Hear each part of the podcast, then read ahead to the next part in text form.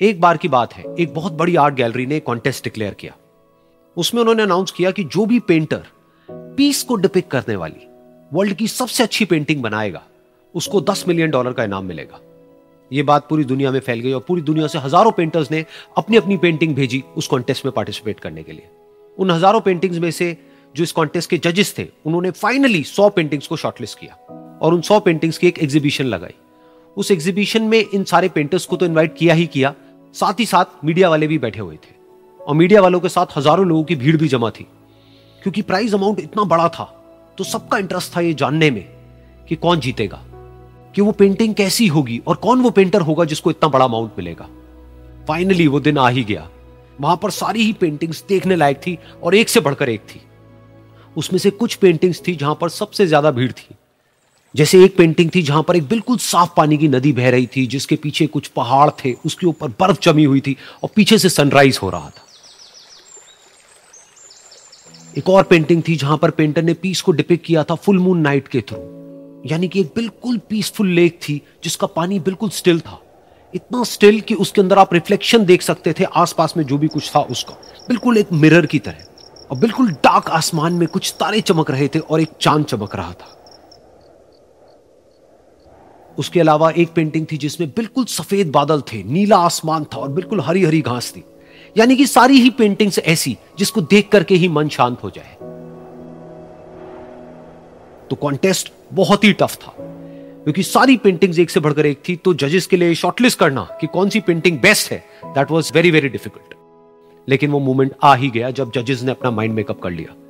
और एक पेंटिंग को इन सारी पेंटिंग्स में से सिलेक्ट कर लिया और उस पेंटिंग को एक बड़े से कर्टेन के पीछे रख दिया।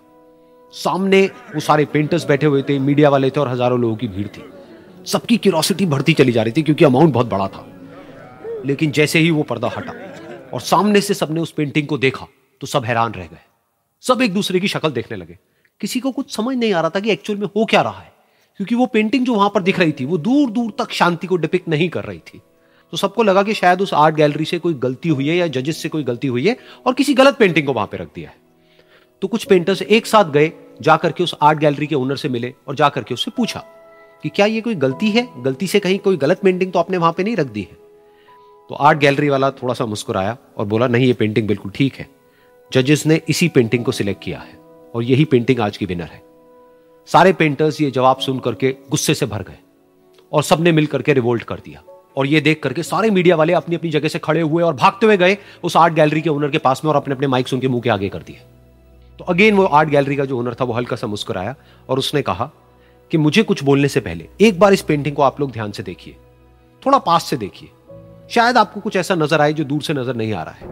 क्योंकि आप सबने एक चीज़ तो देख ली कि इस पेंटिंग में आंधी है, तूफ़ान है, चारों तरफ़ सब कुछ तहस नहस हो रहा है। आसमान में बिजली कड़क रही है, काले बादल है, ये सब तो आपने देख लिया।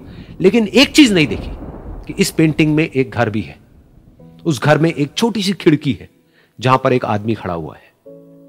ध्यान से जाकर के देखिए, वो जो आदमी खड़ा हुआ है और बाहर देख रहा है उस घर से, उसके चेहरे पर कोई डर नहीं है, बल्कि एक हल्की सी मुस्कान है। एक ठहराव है, एक सुकून है, और यही है शांति का असली मतलब।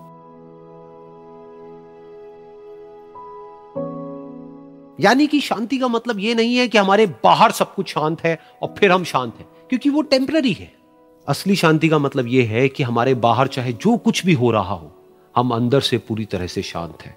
हमारा मन शांत है, क्योंकि जिसका मन शांत नहीं है, उसको चाहे आप कितनी भी सुंदर से सुंदर जगह पर ले जा करके बिठा दो, वो वहाँ पर भी जाकर के दुखी ही रहेगा। लेकिन दूसरी तरफ़ से, जिसका मन शांत है, उसके बाहर चाहे कुछ भी हो रहा हो, चाहे मौसम कैसा भी हो चाहे उसके आसपास में सब कुछ तहस नहस हो रहा हो, तूफ़ान हो, लेकिन वो अंदर से बिल्कुल शांत रहेगा। और यही है शांति का असली मतलब।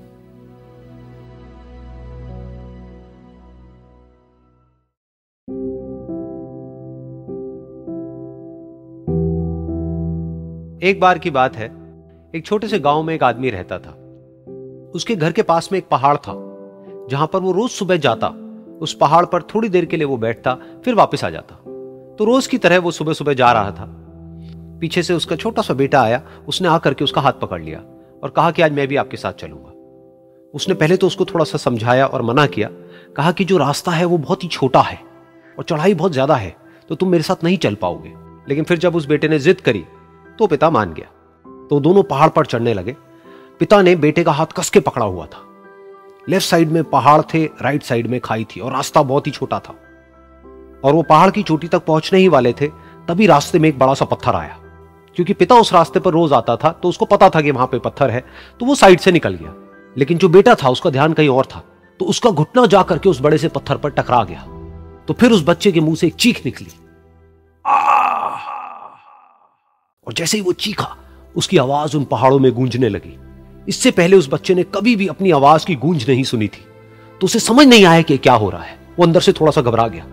उसे लगा कि शायद कहीं कोई है जो छुप करके उसको देख रहा है और उसका मज़ाक उड़ा रहा है। फिर उस बच्चे ने बोला कौन हो तुम? कौन हो तुम? कौन हो तुम? तो जब उस बच्चे ने इस गूंज को सुना उसे गुस्सा आ गया। उसे लगा कि कौन है ये जो मेरा मज़ाक उड़ाए चले जा रहा है? फिर उसने गुस्से से कहा मैं तुम्हें छोड़ूँगा नहीं!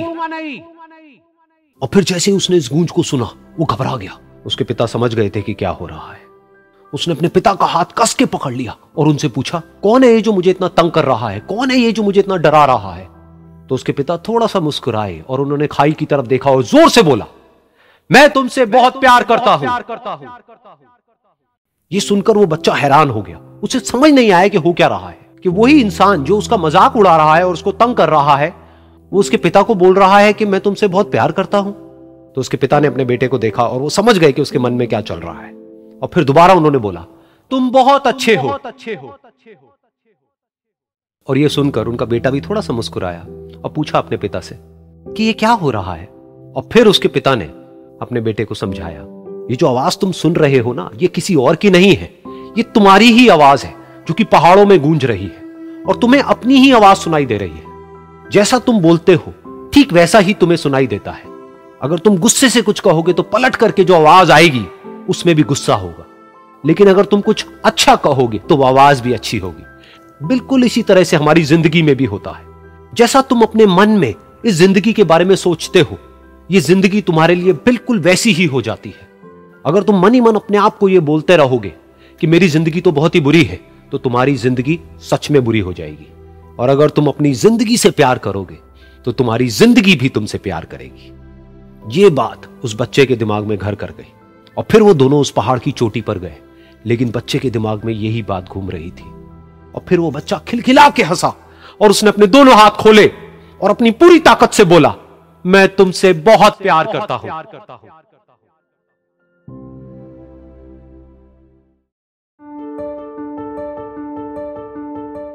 एक बार की बात है। एक बहुत बड़ा नेता एक साधु के छोटे से आश्रम में गया। क्योंकि उसने बहुत सुना था उस साधु के बारे में। और उसके मन में आया कि मैं एक बार जाकर के देखता हूँ कि लोग इतनी तारीफ़ क्यों करते हैं उसकी। तो जब वो उस आश्रम में गया तो वहाँ पर एक छोटा सा कमरा था, जहाँ पर एक कालीन बिछा हुआ था। वहाँ पर कुछ लोग बैठे हुए थे नीचे और साधु जी सामने बैठे हुए थे। कुछ सवाल जवाब चल रहा था। तो जैसे ही वो अंदर गया, वो अकेला नहीं था। उसके साथ में चार बॉडी भी थे। और उसको ये आदत थी कि जहाँ पर भी वो जाता था, लोग अपनी जगह से खड़े हो जाते थे, उसकी तरफ़ देखते थे, हाथ जोड़ते थे, अपना सर झुकाते थे। लेकिन यहाँ पर ऐसा कुछ भी नहीं हुआ। साधु ने उसकी तरफ़ देखा तक नहीं, क्योंकि वो साधु किसी के सवाल का जवाब दे रहे थे। लेकिन नेता को इस बात पे गुस्सा आ गया। नेता को लगा कि ये मेरी बेइज्जती है। तो उस नेता ने साधु की बात को बीच में ही काटते हुए थोड़ा गुस्से से कहा, मैं आपसे कुछ कहना चाहता हूँ। साधु ने उसकी तरफ़ देखा और बोले, आप थोड़ी देर रुकिए, पहले मैं इनके सवाल का जवाब दे लू, उसके बाद में मैं आपसे बात करूँगा। तब तक अगर आप चाहें तो आप बैठ सकते हैं। बस साधु का इतना कहने की देर थी। नेता का चेहरा गुस्से से लाल हो गया और फिर उसने अपना सारा गुस्सा उस साधु के ऊपर निकाल दिया।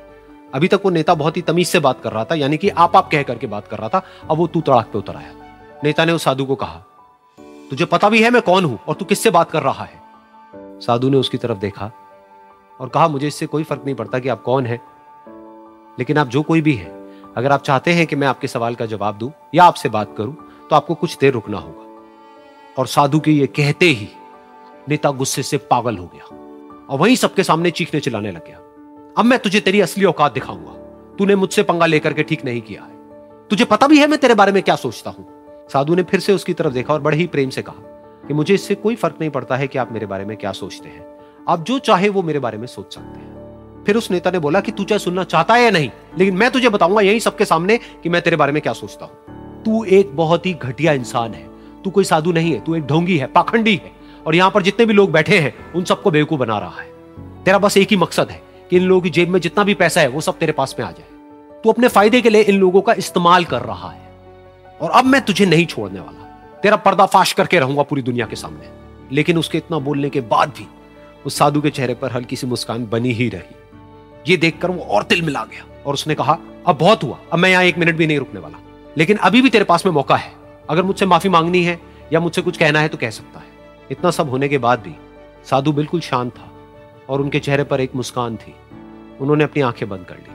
फिर साधु ने अपनी आँखें खोली, हाथ जोड़े और कहा कि मुझे आपसे कोई गिला शिकवा नहीं है।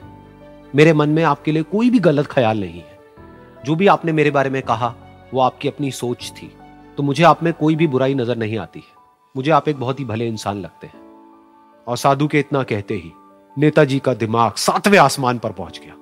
उनके चेहरे पर एक अजीब सी खुशी थी, क्योंकि उस साधु ने वो ही कहा जो बाकी सब लोग उस नेता को कहते हैं। और वो खुशी खुशी उस आश्रम से अपने घर की तरफ़ चला गया और जा करके अपने पिताजी के साथ में बैठ गया। उसके पिताजी की आँखें बंद थी और वो ध्यान में थे। पूरी ज़िंदगी उन्होंने सिर्फ़ लोगों की सेवा करी और बदले में कुछ भी एक्सपेक्ट नहीं किया। तो थोड़ी देर बाद जब उन्होंने अपनी आँखें खोली और देखा अपने बेटे को अपने साथ बैठे हुए तो उनके बेटे के चेहरे पर आज एक अजीब सी खुशी थी जो आज से पहले उन्होंने कभी नहीं देखी थी। फिर उसने एक एक करके सब कुछ बताया कि आज क्या हुआ, किस तरह से वो आश्रम गया, वहाँ पर क्या हुआ, उसने क्या कहा, उन्होंने क्या कहा।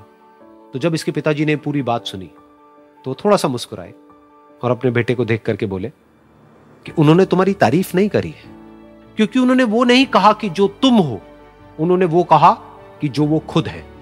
और तुमने जो भी कुछ उनको कहा, वो वो नहीं कहा कि जो वो है, बल्कि तुमने वो कहा जो तुम खुद यही बात वेदों में भी कही गई है।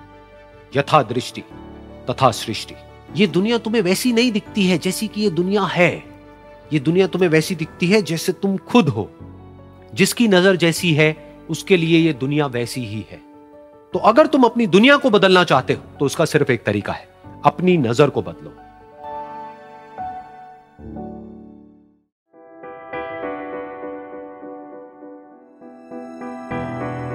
ये कहानी है एक छोटी सी बच्ची की, जिसको बहुत गुस्सा आता था। बात बात पे गुस्सा आता था। और जब उसको गुस्सा आता था तो वो ये नहीं देखती थी कि उसके सामने कौन है। और जो उसके मन में आता था वो सब बोल देती थी।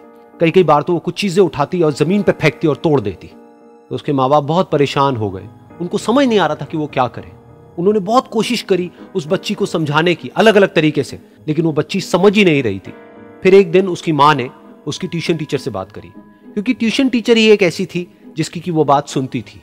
तो उसकी टीचर ने उसकी माँ की सारी बातों को सुना और उनको बोला कि आप चिंता मत करो, आने वाले कुछ दिनों के अंदर अंदर ही इस बच्ची का गुस्सा पूरी तरीके से खत्म हो जाएगा। उसकी माँ को समझ नहीं आया, लेकिन फिर भी उन्होंने कहा कि कोशिश करने में क्या जाता है। फिर उस दिन रोज की तरह जब वो टीचर आई और वो क्लास शुरू होने वाली थी तो उसकी टीचर ने उस बच्ची से कहा कि आज हम पढ़ाई नहीं करेंगे, आज हम एक गेम खेलेंगे। तो बच्ची ये सुन करके बहुत खुश हो गई। फिर टीचर उस बच्ची के साथ में, उस घर के पीछे एक दीवार के पास में जाकर के खड़ी हो गई। और उस टीचर ने उस बच्ची को कहा कि गेम ये है कि अब जब भी तुम्हें गुस्सा आए, तुम्हें कील लेनी है और यहाँ पर आकर के इस दीवार में गाड़ देनी है। थोड़ी सी जितनी हो सके। फिर उस बच्ची ने टीचर से पूछा, लेकिन इससे क्या होगा? तो टीचर ने कहा कि जब ये गेम खत्म हो जाएगी तो तुम्हें एंड में एक प्राइज मिलेगा। फिर उस बच्ची ने बिल्कुल वैसा ही किया जैसे कि उस टीचर ने कहा था, यानी कि अब उसको जब भी गुस्सा आता तो वो जाती और जा करके एक कील उस दीवार में गाड़ देती। तो जैसा कि उस लड़की को बहुत गुस्सा आता था तो पहले ही दिन वहाँ पर दस से ज़्यादा कीले गड़ गई। लेकिन उन कीलों को गाड़ने के लिए उसको बार बार पीछे जाना पड़ता और जा करके उस कील को गाड़ना पड़ता। तो उसके दिमाग में आया कि जितनी मेहनत मैं लगाती हूँ उस कील को गाड़ने में, उससे कम मेहनत में मैं अपने गुस्से को कंट्रोल कर सकती हूँ। अगले दिन आठ किले गड़ी, उसके अगले दिन छह, फिर चार, फिर तीन, फिर दो, फिर एक फिर एक ऐसा भी दिन आया जब एक भी बार उसको गुस्सा नहीं आया और एक भी कील उस दीवार में नहीं गड़ी। और वो बच्ची बहुत खुश हो गई। खुशी खुशी वो अपनी टीचर के पास में गई और जाकर के उनको बताया कि देखो मैम आज मैंने एक भी कील उस दीवार में नहीं गाड़ी है क्योंकि मेरे को एक बार भी गुस्सा नहीं आया है। तो मैम ने उसको थोड़ी सी शबाशी दी और मैम उसके साथ में उस दीवार के सामने जाकर के खड़ी हो गई। अब मैम ने उस बच्ची को कहा कि गेम अभी खत्म नहीं हुई है। अब तुम्हें क्या करना है कि जिस भी दिन तुमको बिल्कुल भी गुस्सा नहीं आता है, उस दिन के एंड में तुम एक कील को इस दीवार से निकाल दोगी। तो बच्ची ने वैसा ही किया, लेकिन क्योंकि कीले बहुत ज़्यादा थी तो एक महीने से भी ज़्यादा टाइम लग गया उन सारी कीलों को बाहर निकलने में। लेकिन एक दिन ऐसा भी आया जब सारी कीले उस दीवार से बाहर निकल गई। फिर वो बच्ची बहुत ही खुश होकर के अपनी टीचर के पास में गई और जाकर के बोला कि अब उस दीवार में एक भी कील नहीं है। तो उसकी टीचर उस बच्ची के साथ में उस दीवार के सामने जाकर के खड़ी हुई। उसने देखा कि एक भी कील नहीं है दीवार में। फिर उसको उसकी एक फेवरेट चॉकलेट गिफ्ट करी और बोला कि तुम इस प्राइज को जीत गई हो। बच्ची बहुत ही खुश हो गई। फिर टीचर ने उस बच्ची से पूछा कि क्या तुमको इस दीवार में कुछ नज़र आ रहा है? तो बच्ची ने कहा, नहीं मैम, इसमें तो कुछ भी नहीं है, सारी कीलें निकल चुकी हैं। तो उस टीचर ने कहा, एक बार ध्यान से देखो, शायद कुछ नज़र आए। तो उस बच्ची ने दोबारा देखा और कहा, वो जो कीले मैंने गाड़ी थी, उसके कुछ निशान मुझे नज़र आ रहे हैं दीवार में।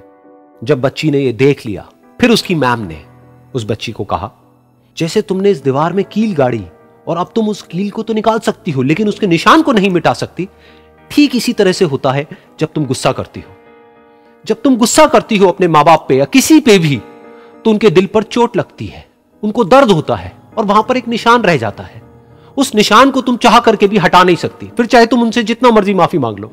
ये सुनकर बच्ची को अपनी गलती का एहसास हुआ और वो रोने लगी और वो भागती हुई गई और अपनी माँ के पास में जाकर के उनसे गले लग गई और अपनी माँ को बोली कि, मम्मा, मैं आज के बाद कभी गुस्सा नहीं करूँगी। मुझे समझ आ गया मैंने क्या गलती करी। और उस दिन के बाद उस बच्ची ने कभी गुस्सा नहीं किया।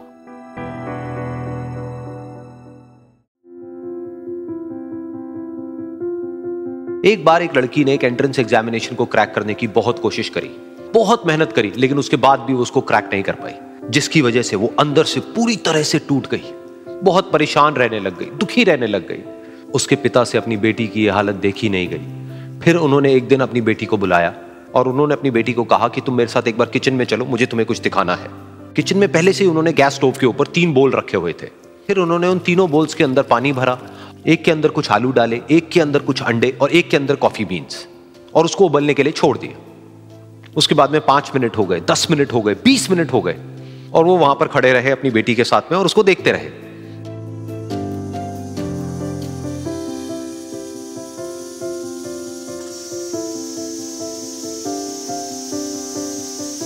तो बेटी अंदर से थोड़ी सी इरिटेट होने लग गई, कहती है, क्या कर रहे हो आप? तो उसके पिता ने कहा कि सिर्फ़ एक मिनट और रुको, तुमको सब समझ आ जाएगा। फिर उसके बाद में एक एक करके उन्होंने गैस स्टोव को बंद किया और जो पहला बोल था, उसमें से आलू निकाले और निकाल करके एक प्लेट पे रख दिए। दूसरे बोल में से उन्होंने वो अंडे निकाले और निकाल करके एक और प्लेट में रख दिए और तीसरे बोल में से जो कॉफ़ी थी, उसको छान करके एक कप के अंदर भर दिया। और वो वहीं सामने स्लैब पे रख दिया और अपनी बेटी से पूछा कि, तुम्हें क्या दिख रहा है? तो उनकी बेटी को थोड़ा सा गुस्सा आ गया। उसने कहा कि इसमें देखना क्या है? एक में आलू है, एक में अंडे हैं और एक में कॉफ़ी है। तो उसके पिता ने कहा कि एक बार इनको छू करके देखो, शायद तुम्हें कुछ समझ आए। तो उसने सबसे पहले आलूओं को छुआ।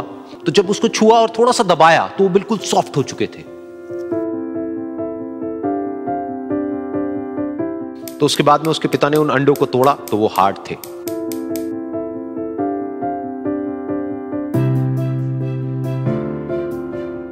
और फिर उसके पिता ने वो कॉफ़ी वाला कप उठाया और अपनी बेटी को कहा कि एक बार इसको सूंघ करके देखो। तो जब उनकी बेटी ने उस कॉफ़ी को सूंघा तो उसके चेहरे पर एक स्माइल आ गई। फिर उसके पिता ने अपनी बेटी को कहा कि तुमने ध्यान से देखा कि क्या हुआ यहाँ पर? ये तीनों ही बिल्कुल एक ही सिचुएशन में गए, लेकिन तीनों ने अलग अलग तरीके से रिस्पॉन्ड किया।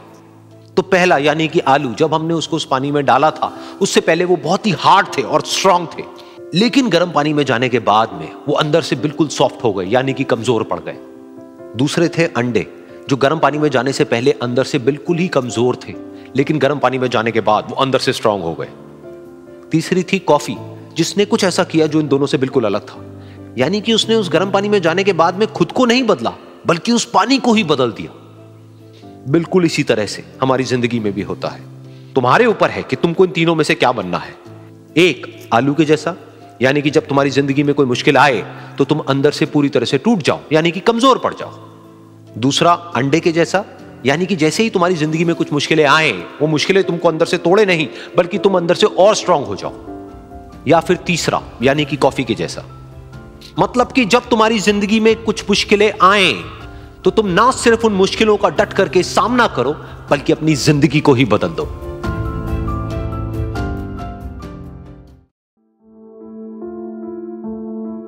ये कहानी है दो दोस्तों की, जो कि एक छोटे से गाँव में रहते थे। एक बार वो दोनों किसी काम से शहर गए और वापस अपने गाँव लौट रहे थे। उनके गाँव तक पहुँचने के लिए उनको एक घने जंगल से होकर के गुजरना था। और जब वो उस जंगल से गुजर रहे थे तो एक दोस्त को प्यास लगी और वो पानी ढूँढने के लिए रास्ता भटक गए। थोड़ी ही देर बाद शाम हो गई और रात होने ही वाली थी। तो उन दोनों की नज़र एक गुफा पे पड़ी, जो कि पेड़ों से घिरी हुई थी चारों तरफ़ से। तो उन्होंने सोचा कि यही जगह ठीक है रात बिताने के लिए। तो दोनों ने कुछ लकड़ियाँ इकट्ठी करी, उस गुफा के अंदर गए और आग जला करके वहाँ पे बैठ गए।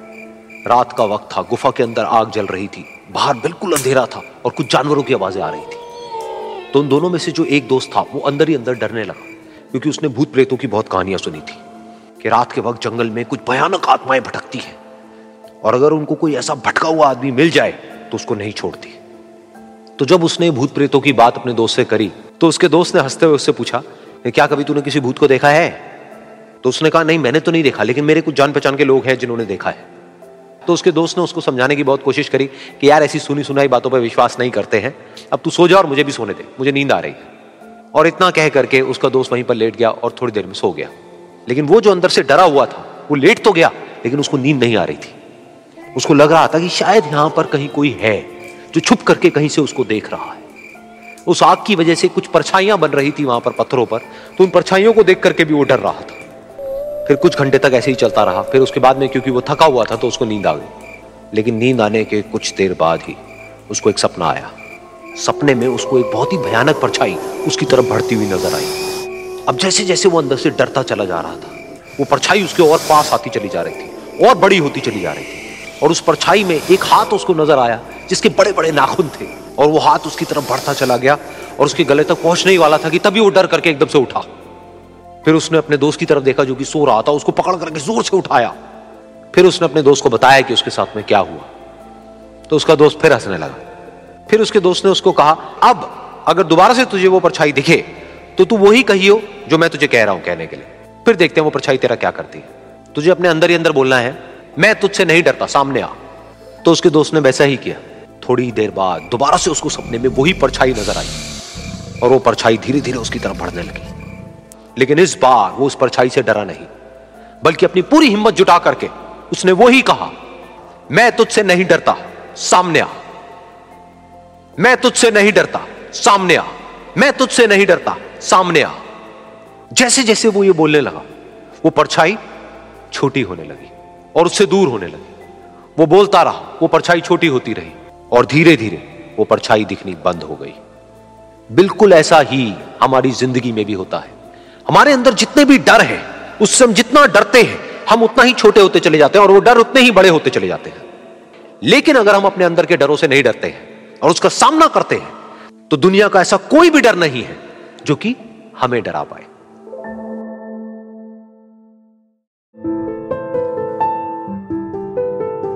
एक बार की बात है, कुछ साइंटिस्ट ने मिलकर के एक बहुत ही इंटरेस्टिंग एक्सपेरिमेंट किया। उन्होंने क्या किया कि एक बहुत बड़ा सा पिंजरा लिया, उसके अंदर पाँच बंदरों को रख दिया। और वहाँ पर एक सीढ़ी लगा दी। उस सीढ़ी के टॉप पर कुछ केले रख दी फिर उन साइंटिस्ट ने क्या किया कि जैसे ही कोई भी बंदर उस सीढ़ी पर चढ़ता केलों तक पहुँचने के लिए तो ऊपर से ठंडे पानी की बारिश करने लग जाते। तो जैसे ही वो ठंडा पानी गिरता, उस बंदर के ऊपर जो कि सीढ़ी पर चढ़ रहा था, वो फटाफट से नीचे आता तो पानी बंद हो जाता।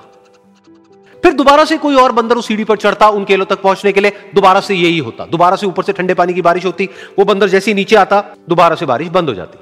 तो बंदरों ने इसका मतलब यह निकाला कि जैसे ही कोई भी सीढ़ी पर चढ़ता है तो ऊपर से ठंडा पानी गिरता है। फिर उसके बाद में जैसे ही कोई भी बंदर उस सीढ़ी पर चढ़ने की कोशिश भी करता तो बाकी के बंदर सब इकट्ठे होकर के उसको पकड़ते, उसको मारते, उसको पीटते और उसको नीचे गिरा देते। फिर दोबारा कोई कोशिश करता, दोबारा उसके साथ भी ऐसा ही होता। फिर उन साइंटिस्ट ने क्या किया कि उन पाँच बंदरों में से एक बंदर को उस पिंजरे में से निकाला और उसकी जगह एक नए बंदर को उस पिंजरे के अंदर डाल दिया। अब उस बंदर को नहीं पता था कि यहाँ पर क्या खेल चल रहा है।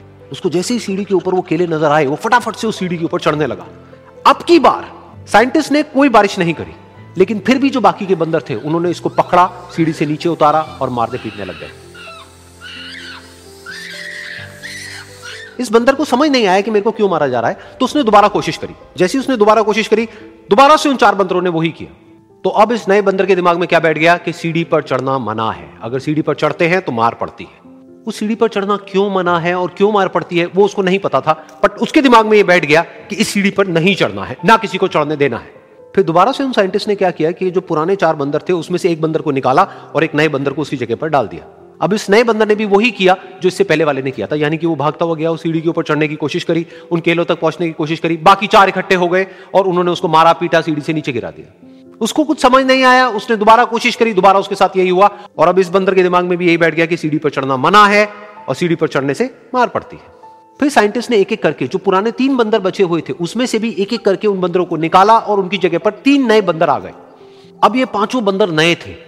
और किसी को भी ये नहीं पता था कि उस सीढ़ी पर चढ़ना मना क्यों है। लेकिन उन सबके दिमाग में बैठा हुआ था कि सीढ़ी पर चढ़ने से मार पड़ती है। तो कोई भी कोशिश नहीं कर रहा था। जबकि अब कोई ठंडे पानी की बारिश भी नहीं हो रही थी। वो चाहते तो आराम से उस सीढ़ी पर चढ़ते, केले तोड़ते और आपस में बांट करके खा लेते। बिल्कुल ऐसा ही हम लोगों के साथ भी होता है, यानी कि इंसानों के साथ भी होता है। हज़ारों साल पहले कोई प्रथा बनी होती है, कोई रीति रिवाज होता है, जिसके पीछे कोई ना कोई वजह होती है। लेकिन वो वजह खत्म होने के बाद भी वो प्रथा चलती रहती है। वो रीति रिवाज चलते ही रहते हैं। किसी में इतनी हिम्मत नहीं होती है ये पूछने की कि हम क्या कर रहे हैं, क्यों कर रहे हैं। बस सबको ये पता होता है कि ऐसा ही होता है। तो वो एक्सपेरिमेंट जिसके बारे में अभी मैंने आप लोगों को बताया, यानी कि वो बंदरों का एक्सपेरिमेंट उसमें तो बेचारे बंदर हैं, जानवर हैं। उनको नहीं पता है कि क्वेश्चन कैसे पूछते हैं। लेकिन अगर हम इंसान होने के बावजूद भी क्वेश्चन ना करें तो हमारे में और जानवरों में क्या फ़र्क है? सोचिए।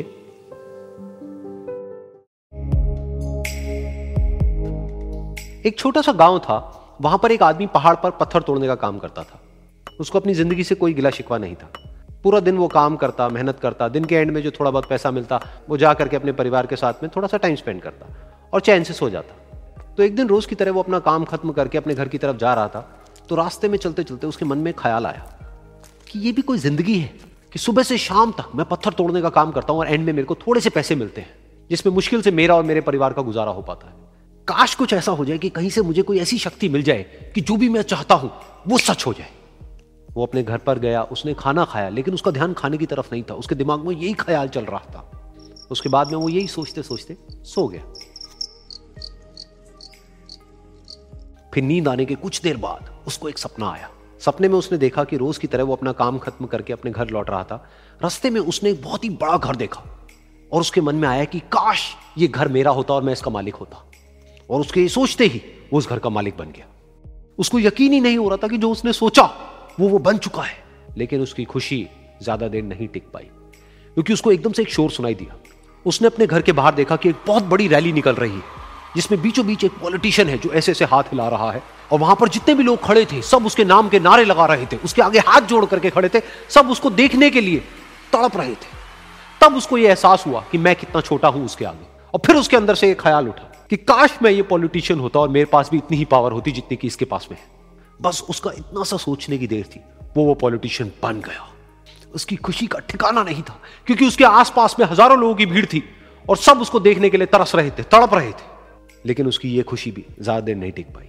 धूप बहुत ही तेज थी और उस पॉलिटिशियन को आदत नहीं थी इतनी गर्मी में रहने की। तो उस धूप की वजह से उसको चक्कर आ गए और वो बेहोश होकर के गिर गया। फिर उसको एहसास हुआ कि ये पॉलिटिशियन सबसे ताकतवर नहीं है, ये जो सूरज है, ये सबसे ताकतवर है। और उसके मन में आया कि काश मैं ये सूरज बन जाऊँ तो मेरे आगे कोई नहीं टिक पाएगा। और उसका इतना सा सोचने की देर थी और वो सूरज बन गया और वो खुशी से पागल हो गया। क्योंकि पूरी दुनिया को वो ही रोशन कर रहा था और पूरी दुनिया में ऐसा कोई नहीं था जो कि उसकी रोशनी को रोक सके। लेकिन उसकी ये खुशी भी ज़्यादा देर टिक नहीं पाई, क्योंकि कुछ ही देर बाद आसमान में कुछ काले बादल आए जिन्होंने कि उस सूरज की रोशनी को रोक दिया। फिर उसको यह एहसास हुआ कि इस दुनिया में ऐसा भी कोई है जिसमें दम है उसकी रोशनी को रोकने का। और उसके मन में एक ख्याल उठा कि काश मैं वो बादल बन जाऊँ। और वो बादल बन गया और आसमान में उड़ने लगा। उसको ऐसा लगा कि मैं आसमान में उड़ रहा हूँ और अब मैं जहाँ चाहे वहाँ जा सकता हूँ। लेकिन कुछ देर बाद वहाँ पर एक बहुत तेज हवा का झोंका आया जो कि उन बादलों को उड़ा करके ले गया। और फिर उसे ये समझ आया कि ये जो बादल हैं, वो सूरज की रोशनी को तो रोक सकते हैं, लेकिन हवा को नहीं रोक सकते। ये हवा उनको बहा करके ले जाती है। फिर उसके मन में आया कि काश मैं ये हवा बन जाऊँ। और वो हवा बन गया। हवा बनने के बाद में उसको अपने अंदर एक अलग ही ऊर्जा का अनुभव हुआ। वो चाहे तो आराम से बहता और चाहे तो आंधी बन करके, तूफ़ान बन करके, जिसको भी चाहे उड़ा करके ले जाता। उसको ये विश्वास होने ही लगा था कि इस दुनिया में सबसे ज़्यादा शक्तिशाली मैं हूँ। लेकिन तभी उसके सामने आया एक पहाड़। उसने अपनी पूरी ताकत लगा दी, लेकिन उस पहाड़ को वो इतना सा भी नहीं हिला पाया। तब उसको एहसास हुआ कि इस दुनिया में कोई है जो हवा से भी ज़्यादा शक्तिशाली है। जिसमें दम है उस हवा को रोकने का। फिर उसके मन में आया कि काश मैं ये पहाड़ होता और वो पहाड़ बन गया। लेकिन हर बार की तरह, इस बार भी उसकी खुशी ज़्यादा देर तक नहीं टिक पाई। उसको एक जानी पहचानी सी आवाज़ सुनाई दी और साथ ही साथ उसको दर्द होने लगा। जैसे कि कोई है जो उसको तोड़ रहा है, उसको मार रहा है तो दर्द से वो चीखने लगा और उसके मन में आया कि काश मैं वो बन जाऊँ, क्योंकि इस पहाड़ को तोड़ने का दम रखता है। लेकिन इस बार उसकी एक ख्वाहिश पूरी नहीं हुई। वो रोने लगा, चीखने लगा, चिल्लाने लगा। उसने अपनी पूरी जान लगा दी, लेकिन इस बार वो नहीं बन पाया। उसका दर्द बढ़ता ही चला जा रहा था और दर्द की वजह से एकदम से उसकी नींद खुली और सामने शीशा था, उसने शीशे में देखा। और उसको समझ आया कि सपने में मैं वो क्यों नहीं बन पा रहा था जो मैं बनना चाहता था, क्योंकि असलियत में मैं वो ही हूँ।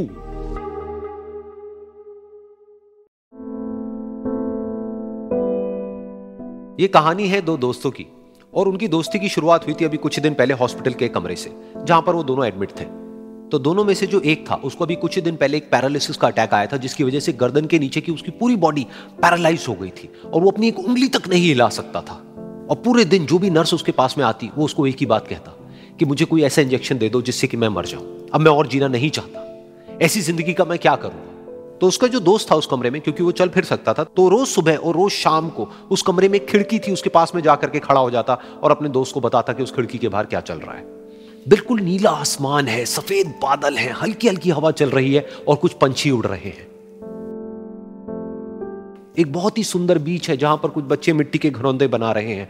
कुछ लोग हैं जो वहाँ पर बैठे हुए बस समुद्र की लहरों को देख रहे हैं। कुछ लोग जॉगिंग कर रहे हैं, कोई एक्सरसाइज कर रहा है, कोई पतंग उड़ा रहा है। वहाँ पर एक आइसक्रीम की स्टॉल है जहाँ पर कुछ लोग आकर के आइसक्रीम खा रहे हैं। और सनसेट के टाइम पे जो पानी है वो पूरा गोल्डन हो जाता है और चमकने लगता है। तो शुरू में तो जब उसने वो सब बताना शुरू किया तो उसके दोस्त के ऊपर ज़्यादा असर नहीं हुआ, लेकिन धीरे धीरे उसके अंदर जीने की चाह जागने लगी। अब वो सुबह का इंतज़ार करने लगा कि जल्दी से सुबह हो और मेरा दोस्त मुझे बताए कि आज यहाँ पर क्या हो रहा है। कुछ दिन तक ऐसे ही चलता रहा। फिर एक दिन जब वो सुबह उठा तो उसने देखा कि सामने वाला बेड खाली है। फिर उसने नर्स को बुलाया और उससे पूछा कि क्या वो डिस्चार्ज हो गया है? तो नर्स ने कहा कि आपको तो उन्होंने बताया होगा, उनके पास कुछ ही दिन बाकी थे और कल रात को ही उनकी डेथ हो गई है। ये सुन करके उसके अंदर की उम्मीद पूरी तरह से टूट गई, क्योंकि सिर्फ़ उसका दोस्त ही था जिसने उसको बाहर की दुनिया से जोड़ा हुआ था, जिसकी वजह से वो जान पाता था कि बाहर क्या हो रहा है और ये दुनिया कितनी खूबसूरत है। तो कुछ दिन तक तो वो रोता रहा और उसने जीने की चाह छोड़ दी, लेकिन दूसरी ही तरफ़ से उसके अंदर कहीं ना कहीं एक नई चाह पैदा हुई कि काश मरने से पहले एक बार मैं खुद अपनी आँखों से देखूँ इस खिड़की के बाहर कि दुनिया कैसी है। जैसे जैसे उसकी ये चाह बढ़ने लगी, उसको अपने अंदर एक अजीब सी एनर्जी महसूस होने लगी।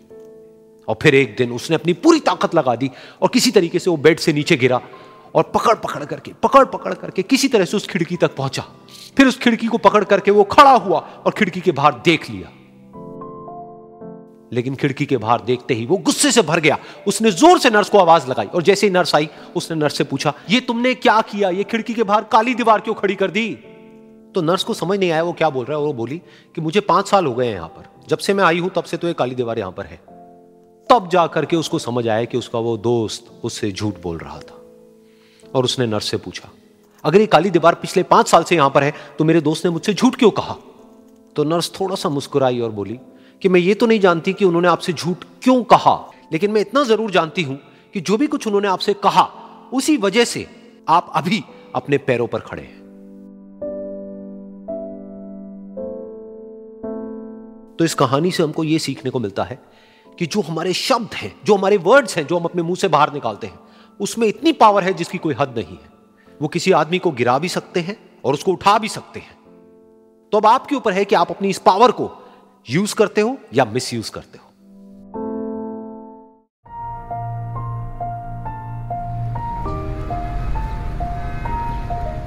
एक बार एक छोटी सी बच्ची हाथ में मिट्टी की गुल्लक लेकर के भागती हुई एक दवाइयों की दुकान पर गई। वो काफ़ी देर तक वहाँ पर खड़ी रही, लेकिन दुकानदार का ध्यान उसकी तरफ़ नहीं गया क्योंकि और भी बहुत सारे लोग खड़े हुए थे। उसने दुकानदार को कई बार बुलाया, लेकिन वहाँ पर भीड़ इतनी थी कि दुकानदार का ध्यान उसकी तरफ़ गया ही नहीं। और फिर उस बच्ची को थोड़ा सा गुस्सा आया तो उसने अपनी मिट्टी की गुल्लक ले करके वहीं काउंटर पर ज़ोर से रख दी। जिसके बाद में जो दुकानदार था और जितने भी लोग खड़े थे, वो सब उस बच्ची की तरफ़ देखने लग गए। और फिर उस दुकानदार ने उस बच्ची से पूछा, बेटे, आपको क्या चाहिए? तो वो बड़े ही भोलेपन से बोली कि, मुझे एक चमत्कार चाहिए। ये सुन करके दुकानदार को कुछ समझ नहीं आया, ना ही वहाँ पर जो लोग थे उनको कुछ समझ में आया और सब उसकी तरफ़ देखने लग गए। फिर दुकानदार ने बोला, बेटे, चमत्कार तो यहाँ पर नहीं मिलता है। तो बच्ची को लगा कि वो उससे झूठ बोल रहा है तो बच्ची ने कहा कि मेरी गुल्लक में बहुत पैसे हैं। आप बताओ आपको कितने पैसे चाहिए। लेकिन मैं आज यहाँ से चमत्कार लेकर के ही जाऊँगी। तो वहीं काउंटर पे एक और आदमी खड़ा था। उसने उस बच्ची से पूछा कि बेटे क्यों चाहिए तुमको चमत्कार? तब उस बच्ची ने अपनी कहानी बताई कि अभी कुछ दिन पहले मेरे भाई के सर में बहुत तेज दर्द हुआ। तो मेरे पापा मम्मी उसको हॉस्पिटल ले गए। उसके बाद कई दिन तक मेरा भाई घर नहीं आया। तो मैंने कई बार अपने पापा से पूछा, लेकिन उन्होंने मुझे कुछ नहीं बताया। उन्होंने बार बार यही कहा कि वो आ जाएगा, वो कल आ जाएगा, वो कल आ जाएगा, लेकिन वो आ ही नहीं रहा था। तो मैंने देखा कि मम्मी रो रही है। अब पापा मम्मी को कह रहे थे कि उसकी दवाइयों के लिए और उसके इलाज के लिए जितने पैसे चाहिए, उतने मेरे पास में नहीं है। अब उसको कोई चमत्कार ही बचा सकता है। तब मुझे लगा कि अगर मेरे पापा के पास में इतने पैसे नहीं भी हैं तो क्या हुआ? मेरे पास में तो है। तो मैंने जितने भी पैसे जोड़ रखे हैं, वो सारे लेकर के मैं इस दवाई की दुकान पर आई। फिर उस आदमी ने उस बच्ची से पूछा, कितने पैसे हैं तुम्हारे पास में? ये सुनते ही उस बच्ची ने अपनी गुल्लक उठाई, ज़मीन पर फेंकी और तोड़ दी और पैसे गिनने लग गई। बाकी सब लोग खड़े होकर के उसको देख रहे थे। थोड़ी देर बाद उसने सारे पैसे अपने हाथ में इकट्ठे किए और बोली, मेरे पास में पूरे उन्नीस रुपए हैं। वो जो आदमी वहाँ पर खड़ा था, वो थोड़ा सा मुस्कुराया और बोला, कि अरे, तुम्हारे पास में तो पूरे पैसे हैं, इतने का ही तो आता है चमत्कार। ये सुनकर के वो बच्ची बहुत खुश हो गई और बोली कि, चलो, मैं आपको अपने पापा से मिलवाती हूँ। बाद में पता लगा कि वो आदमी कोई आम आदमी नहीं था, बल्कि एक बहुत बड़ा न्यूरो सर्जन था। और उसने सिर्फ़ उन्नीस रुपए में उसके भाई की सर्जरी करी और कुछ ही दिन बाद वो ठीक होकर के घर वापस आ गया। फिर कुछ दिन बाद वो बच्ची, उसका भाई, उसके पापा, उसकी मम्मी चारों एक साथ बैठे हुए थे और बात कर रहे थे। तो उसकी मम्मी ने उसके पापा से पूछा कि अब तो बता दो ये चमत्कार आपने किया कैसे? तो उन्होंने अपनी बेटी की तरफ़ देखा और बोले, ये चमत्कार मैंने नहीं, इसने किया है।